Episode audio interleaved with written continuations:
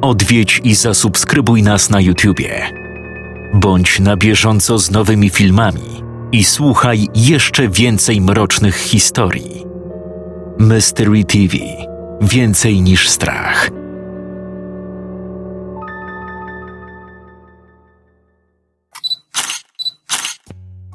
Jasny blask flesza kolejny raz wszystkich oślepił. Kuba, skończ już robić te zdjęcia i tak nic na nich nie będzie widać.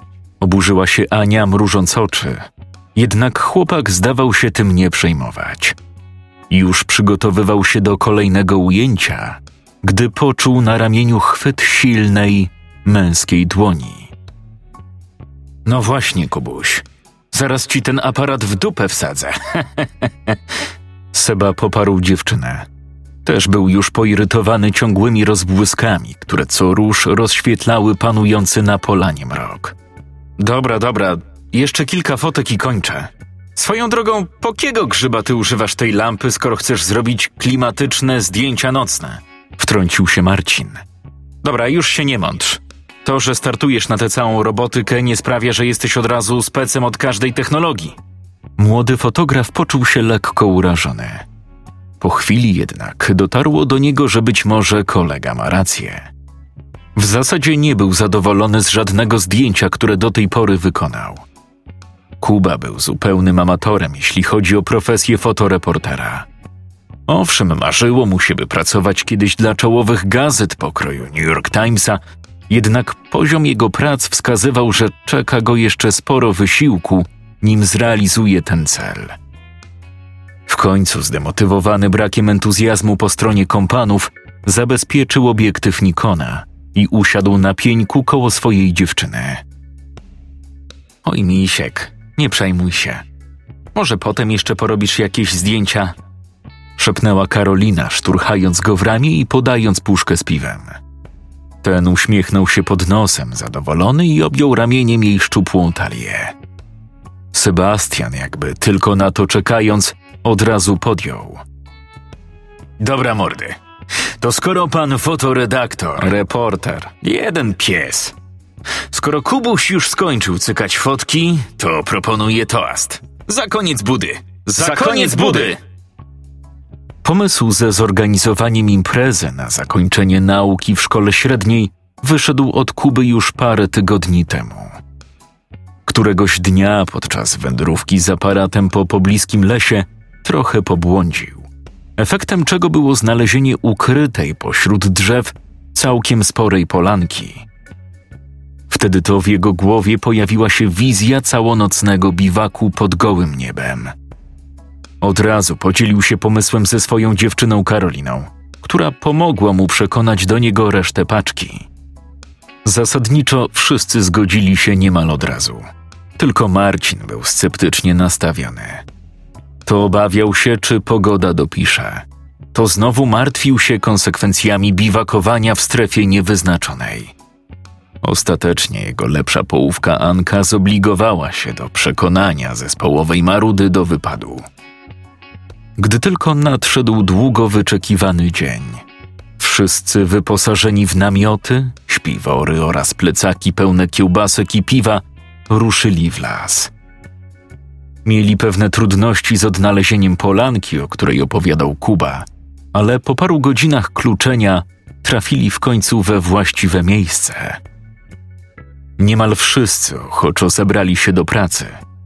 Sebastian i Kuba wzięli się za rozbijanie namiotów podczas gdy dziewczyny chodziły między drzewami, zbierając gałęzie na ognisko. Tylko Marcin wydawał się jakiś nieobecny. Ciągle trzymał się na uboczu i tempo wpatrywał się w las dookoła. Kiedy w końcu zapadł wieczór, atmosfera zrobiła się naprawdę sielankowa. Głęboka noc okryła swoim czarnym płaszczem wszystkie drzewa wokół łąki Cykające świerszcze i trzaskające w ogniu gałęzie były jedynymi źródłami dźwięku w całej okolicy. Miejsce, które zaproponował Kuba, wydawało się idealne na tego typu biwaki.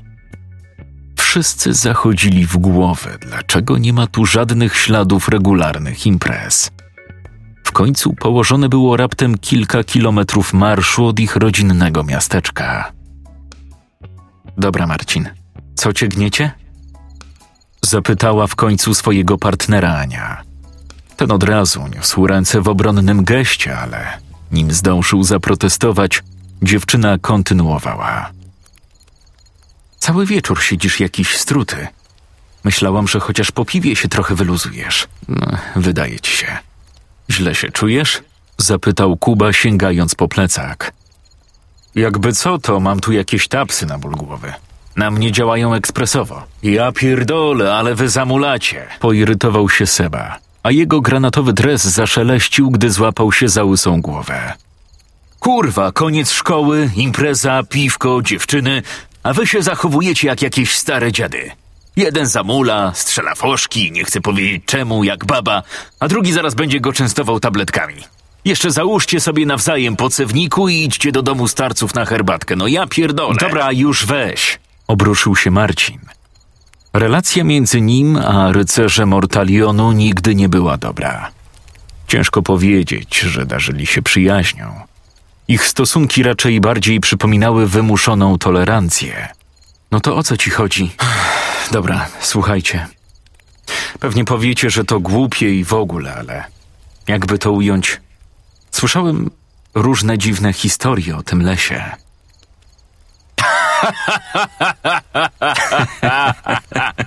Dobra, walcie się. Kotek, no weź. Ale jakie dziwne historie? Już ja wiem jakie. Pewnie o jakichś duchach Niemców z lasu, czy innych istotach. Albo ten, jak w tym filmiku, co mi puszczałeś, Kuba. To była pasta. No, no. W tej całej paście, pamiętasz? O tych ziomkach i potworze z jeziora. Ja pierdolę. Się nasłuchał Marcinek takich opowieści i teraz schizuje. O, jeszcze ci Aneczko się zsika w namiocie. Kurwa. Swoją drogą.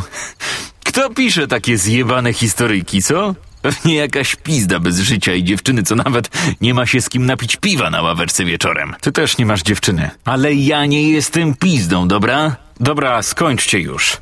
Uciszyła przegadujących się chłopaków Karolina, a następnie zwróciła się do Marcina. Słuchaj, ja tam lubię takie historie. Weź, opowiedz, może będzie fajnie. No dobra, jak chcesz, to ci opowiem. Ja też chętnie posłucham wtrącił Kuba, dając nieco wsparcia koledze, choć był sceptycznie nastawiony do wszystkich strasznych historii opartych rzekomo na faktach. No okej. Okay. W takim razie słuchajcie. Nie to, że się schizuje czy coś, ale faktycznie opowieści o tym lesie, które słyszałem, były trochę dziwne i nawet straszne. To czemu nie powiedziałeś o tym, zanim tu przyszliśmy? Oj, Wiecie, no nie chciałem wyjść na trzęsi dupę. Poza tym byliście tak napaleni na ten cały biwak. No, bez sensu byłoby psuć imprezę z powodu opowieści mojego wujka. Czekaj, tego wujka? Ziutka? Alkoholika, który opowiadał o tym, jak po pijaku porwali go kosmici?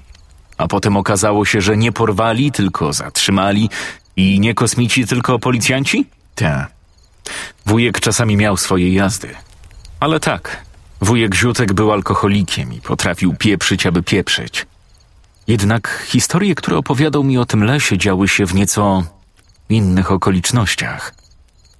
Wuj mieszkał w małym domku na obrzeżu miasta, pod lasem, razem z ciotką i synem, Ksawerem. Często jeździłem tam, żeby pobawić się z kuzynem. Pamiętam, że już wtedy wujek nie darzył sympatią tego miejsca – Zawsze pod wieczór wychodził i dokładnie sprawdzał, czy furtka i drzwi do domu są zamknięte, a nas gonił z podwórka, gdy tylko zaczynało zmierzchać. To było jeszcze za czasów, gdy wujek pracował w rzeźni, a Ksawery żył. Któregoś razu poszliśmy się bawić poza działką.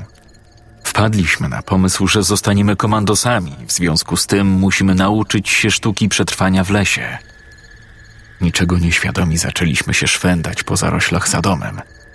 Godziny mijały, a my oddalaliśmy się coraz bardziej od wyznaczonych dróżek i przecinek. Gdy zorientowaliśmy się, że słońce już zachodzi i pora wracać, okazało się, że zabłądziliśmy w lesie. Tym lesie, w którym teraz jesteśmy. Było coraz ciemniej i straszniej, a my, płacząc, kluczyliśmy od drzewa do drzewa. Nie mieliśmy pojęcia, co robić. W końcu, wyczerpani, usiedliśmy pod jednym z nich. Nie wiem, ile czasu tam spędziliśmy. Kilkanaście minut, a może godzinę. Nie pamiętam. Zapadła już noc. Dookoła było zupełnie ciemno. Nagle poczułem, że Ksawery złapał mnie za nadgarstek lodowatą dłonią, a następnie wskazał palcem na coś w mroku przed nami. Początkowo nie wiedziałem, o co mu chodzi. Dopiero gdy wytężyłem wzrok, faktycznie coś zauważyłem. Nie wiem do końca, co to było. Teraz z perspektywy czasu myślę, że pewnie jakiś łoś albo inny jeleń. Pamiętam białe, pokaźne poroże przemykające pośród drzew i jakiś masywny kształt, który je niósł. Obaj zastygliśmy w bezruchu. Baliśmy się wypuścić choćby kłębek pary z ust. Wtedy doszły nas jakieś krzyki, a w oddali zobaczyliśmy światła latarek. To wujek Ziutek zebrał chłopów i przyszli nas szukać. Byliśmy nieprzytomni i nie na żarty przestraszeni. Nie mieliśmy odwagi do nich wyjść, czy dać jakkolwiek znać, gdzie jesteśmy. Strach nas zupełnie sparaliżował. W końcu wujek nas znalazł. Co to był za widok? Pamiętam jego bladą, przerażoną twarz i przekrwione, przepełnione obłędem oczy. Jako, że byłem dwa lata starszy od Ksawerego, to właśnie mnie złapał za ramiona i wykrzyczał: Co żeście zrobili? Kto wam pozwolił się tu włóczyć po nocy? Nie wiesz, czym tu grozi, gówniarzu? Byłem w szoku. Chwilę później podeszli pozostali mężczyźni i odciągnęli wkurzonego wujka. Pomogli nam się pozbierać i odprowadzili do domu. Tam nie obyło się bez manta, srogiego opieprzu i wysłania nas do łóżek. Następnego dnia, gdy wstałem zakatarzony, wujek siedział już koło mojego łóżka. Gdy tylko otworzyłem oczy i zobaczyłem go, odruchowo schowałem się pod kołdrą. Spodziewałem się, że dopiero teraz przyjdą prawdziwe konsekwencje wczorajszego pomysłu. Ten jednak mnie uspokoił i przeprosił za swój wybuch. Zaczął mi tłumaczyć, że po tym lesie nie wolno się w nocy wałęsać. Mówił, że tak jest od zawsze i nie powinno się tego zmieniać. Jako, że od dziecka byłem bardzo ciekawski, to od razu zapytałem, dlaczego. Wujek tylko westchnął i zaczął mi opowiadać. Ponoć przed wojną po drugiej stronie lasu była niewielka wieś. Była tak mało istotna, że ślad po niej nie zachował się nawet na mapach, a nazwę znali tylko jej mieszkańcy. Ze względu na swoje położenie była mocno odseparowana od reszty kraju. Ludzie tam byli niemal samowystarczalni i żyli sobie spokojnie, z dala od zgiełku międzywojennego świata. Jednak borykali się z pewnym problemem. Otóż mieszkał tam jeden paskudny typ, który pił na potęgę. Potem bił kogo popadło i terroryzował wioskę. Wszyscy się go bali, jednak nikt nie miał odwagi się mu postawić. Tym bardziej, że uwiódł córkę sołtysa, co skończyło się szybkim ślubem z konieczności. Jego teść nie był zbyt dumny z zięcia, jednak starał się za wszelką cenę chronić, bądź co bądź swoją rodzinę. Pewnej nocy facet tak się spił, że w furii skatował swoją żonę i kilkumiesięczne dziecko. To przelało falę goryczy i miarka się przebrała. Gdy tylko zaszło słońce, wszyscy mieszkańcy ze wsi zebrali się, żeby dokonać na nim samosądu. W zwartej grupie poszli do jego domu i zaczęli żądać, żeby wyszedł i oddał się w ich ręce. Niestety, jego żona była w nim tak mocno zakochana, że pomimo tego, co im zrobił, zabarykadowała się z nim w domu. Nie chciała wydać męża na niechybną śmierć. Ten, gdy momentalnie przetrzeźwiał i zrozumiał, co się święci, wymknął się od razu przez okno na poddaszu. Nim chłopi się zorientowali, gnał już co sił w stronę lasu. Początkowo rozjuszeni mężczyźni ruszyli za nim. Jednak gdy tylko dotarli do ściany drzew, odwaga momentalnie ich opuściła. Postanowili, że poczekają do rana i wtedy dopiero wznowią pościg. Gdy tylko wzeszło słońce, kilku najmężniejszych zapuściło się za zbirem głęboko w mroczny gąszcz. Godziny mijały, A oni kluczyli po omacku, wchodząc coraz głębiej i głębiej w ciemnozielony labirynt. Szukali go dość długo, nim w końcu trafili na jakiś ślad. Któryś z mężczyzn znalazł kawałek roztarganego ubrania, zaczepiony o jedną z gałęzi. Podjęli trop i ruszyli dalej. Jednak w najgorszych koszmarach nie spodziewali się tego, co finalnie odnajdą.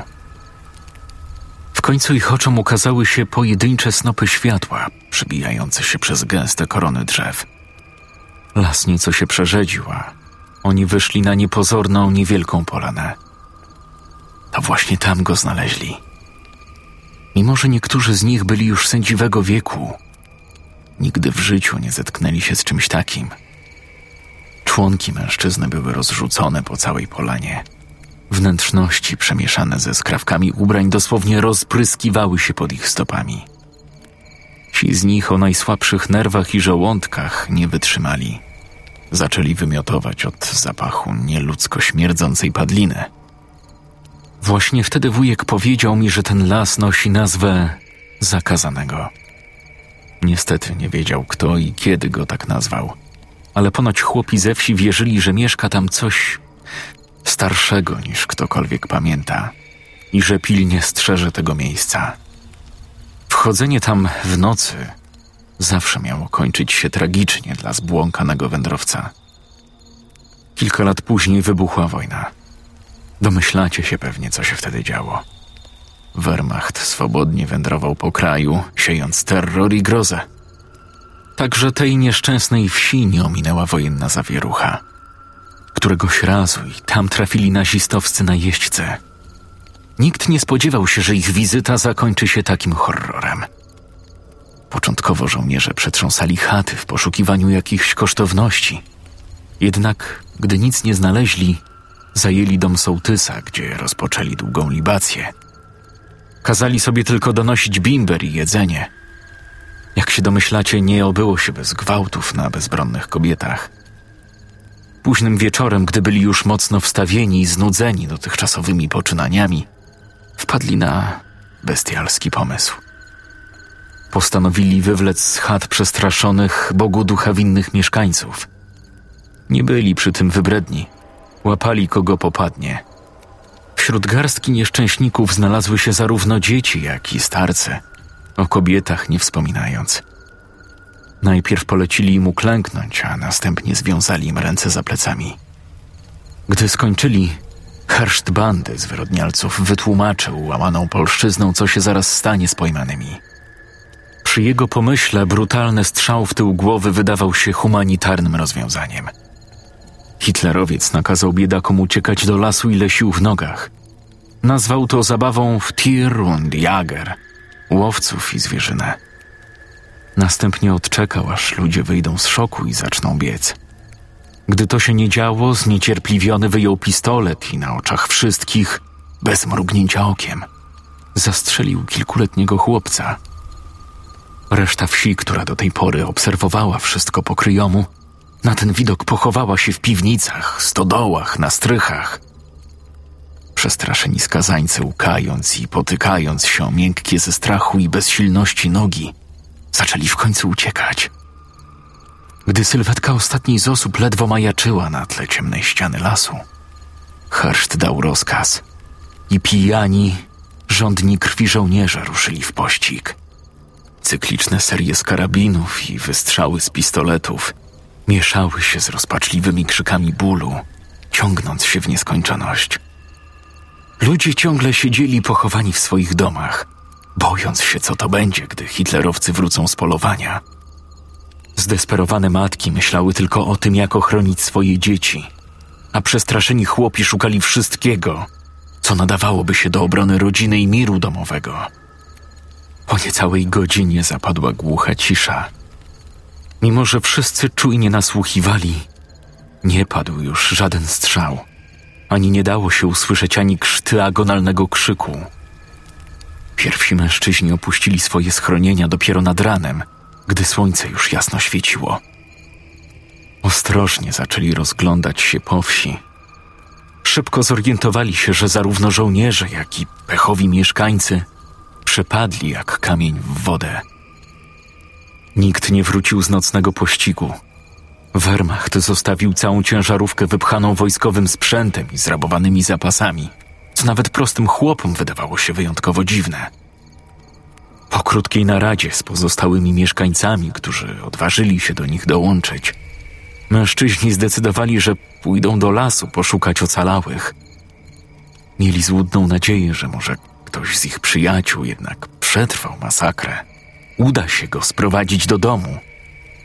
Choć nikt nie powiedział tego na głos. Wszyscy w myślach mieli to, co spotkało ostatnią osobę, która wyprawiła się tam w nocy. Grupa uzbrojona w widły, brony i kosy, na czele z najtęższym mężczyzną w całej wsi, ruszyła do lasu. Szli powoli, trzymając się blisko siebie. Jeden starał się pilnować drugiego. Bali się, że mogą w każdej chwili natknąć się na któregoś z uzbrojonych Niemców i będą musieli się bronić. Jednak minuty zamieniały się w godziny, a oni, mimo że byli już głęboko w lesie, nikogo nie spotkali. W końcu, z bólem serca, podjęli decyzję, że muszą wracać.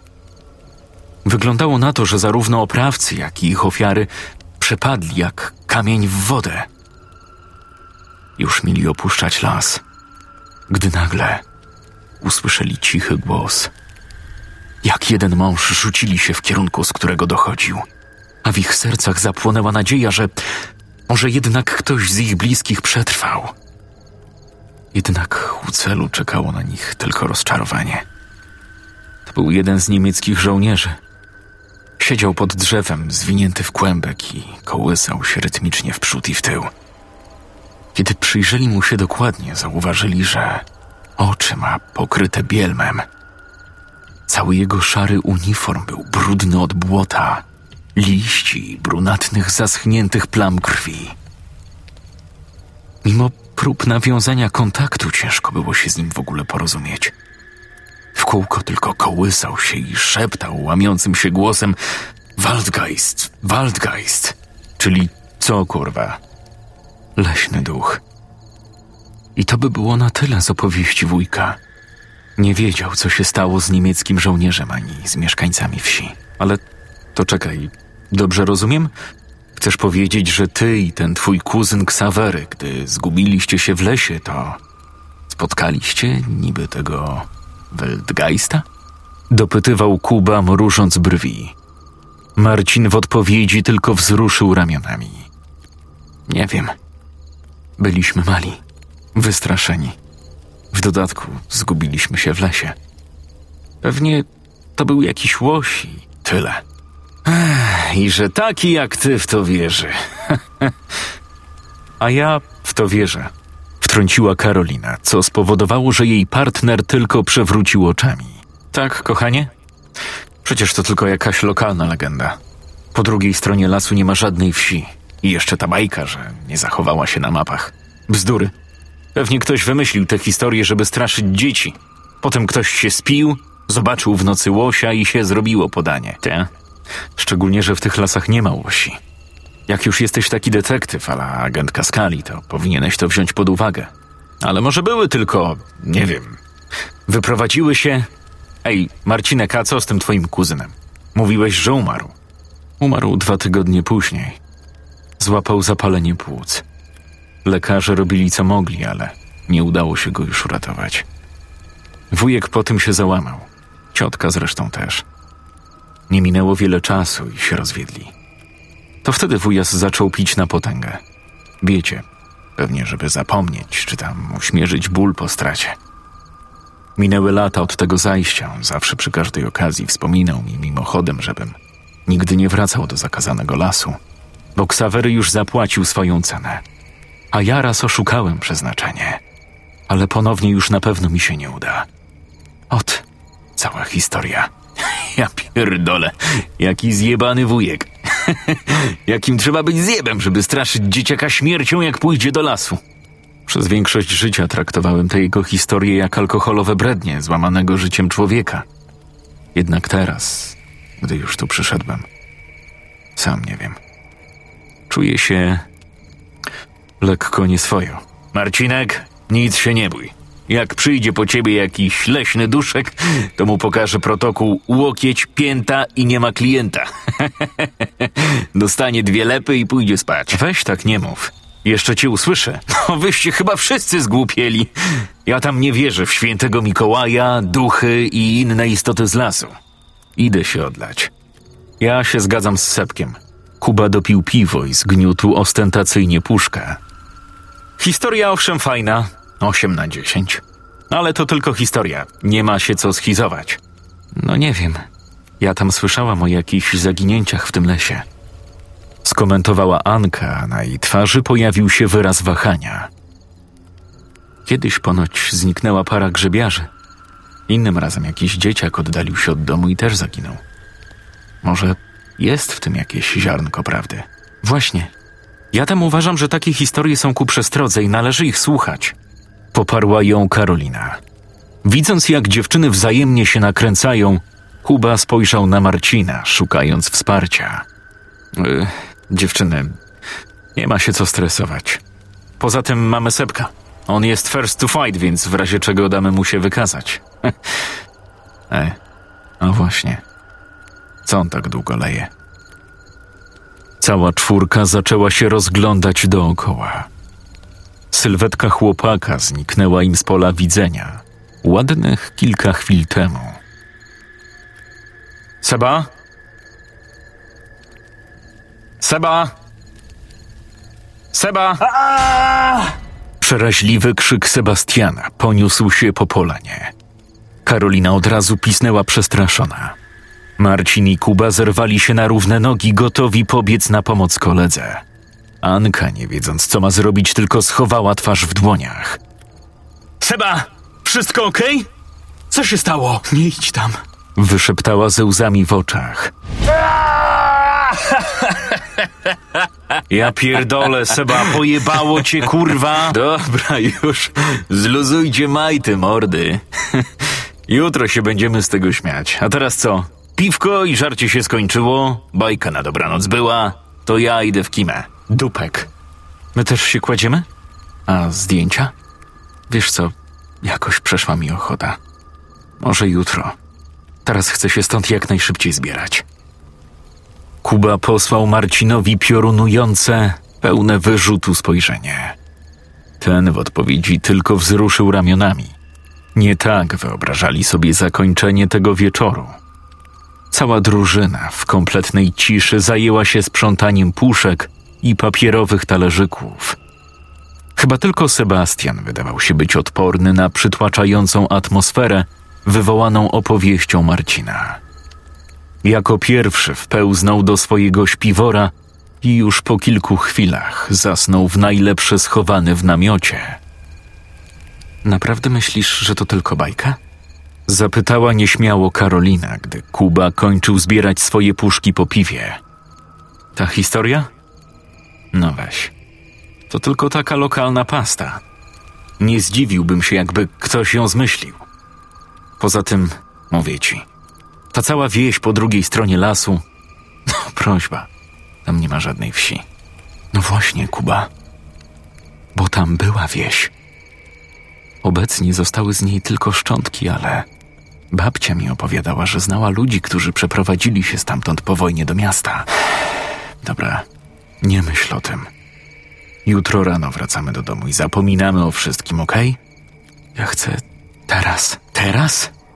Chcesz po nocy iść przez ten las? Teraz? Przecież za Chiny ludowe nie trafimy na ścieżkę. Połamiemy sobie nogi i na tym się skończy. Wszystko okej? Okay? Dobiegł ich zaniepokojony głos Marcina. Ta, Karolina mi tu schizuje. Co to było? Jeśli to ty, Seba, to nakopię ci do... Urwał Marcin, gdy spojrzał w kierunku namiotu kolegi. Ten spał w środku niewzruszony. Cała czwórka zbiła się w ciasną grupkę i w milczeniu słuchali. Nawet Kuba, który dotychczas próbował bagatelizować opowieść przyjaciela, czuł na karku zimny pot. Nikt nie miał odwagi nawet się poruszyć – Nagle Karolina wyciągnęła przed siebie rękę. Wszyscy od razu podążyli wzrokiem za jej drżącym palcem. Co jest? Widzisz coś? Tam. Tam coś jest. Widziałam białe poroże.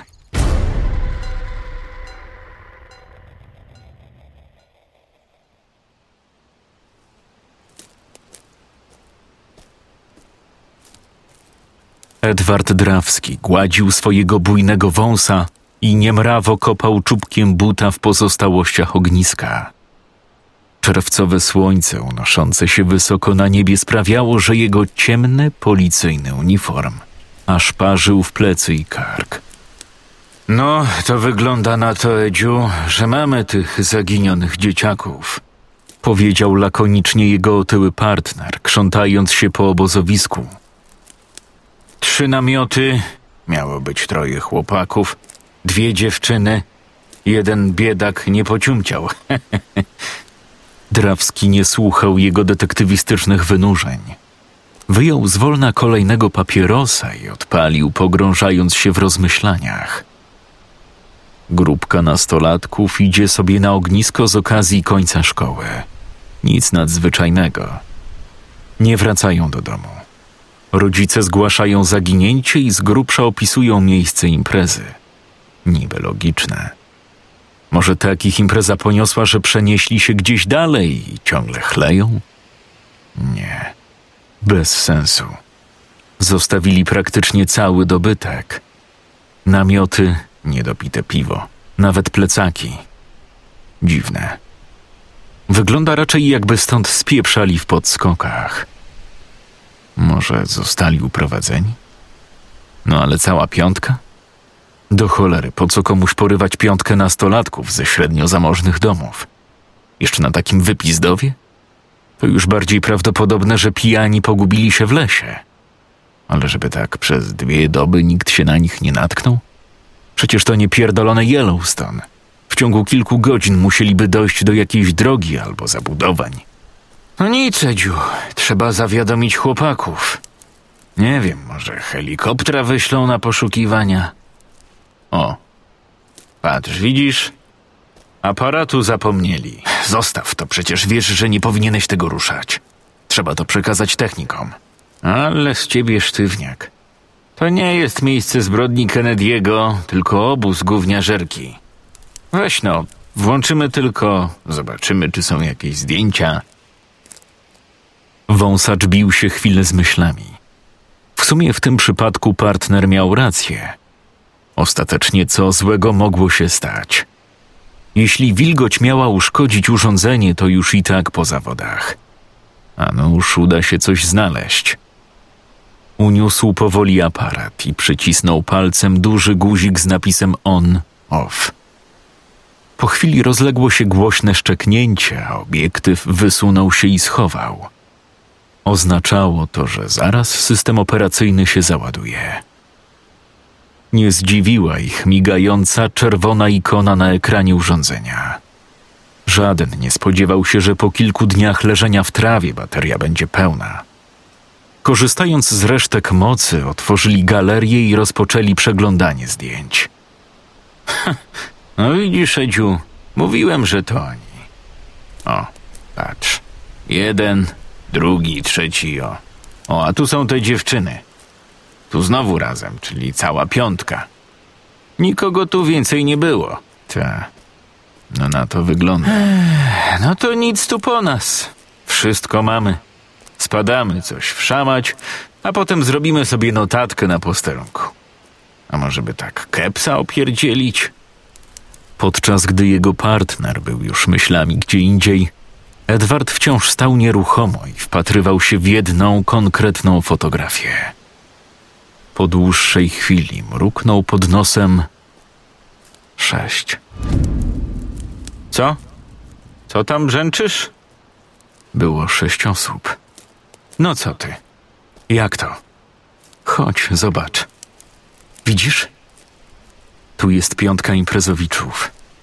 Ale jest ktoś jeszcze. Tam, z tyłu między drzewami. Gdyby nie lampa błyskowa, nie byłoby go widać w ogóle wskazał palcem na konkretny fragment fotografii i przybliżył obraz. Drugi mężczyzna nie umiał z początku załapać o co mu chodzi. Szukał jakiejś ludzkiej sylwetki lub czegoś podobnego. Jednak dopiero po chwili zrozumiał, co wypatrzył Edward. Faktycznie, było widać jakąś postać, ukrytą między drzewami. Była bardzo wysoka i wyglądała jak ulepiona ze sterty trawy, liści, gałęzi. Hm. Wygląda jak ktoś w tym kamuflażu takim wojskowym. Ta. Z rogami? Spójrz tutaj. Drawski wskazał na charakterystyczne białe poroże na czubku głowy postaci. O ja pierdolę, Edziu. Mamy psychola. Dzwonię do starego, to trzeba zgłosić. Oby to był tylko psychol.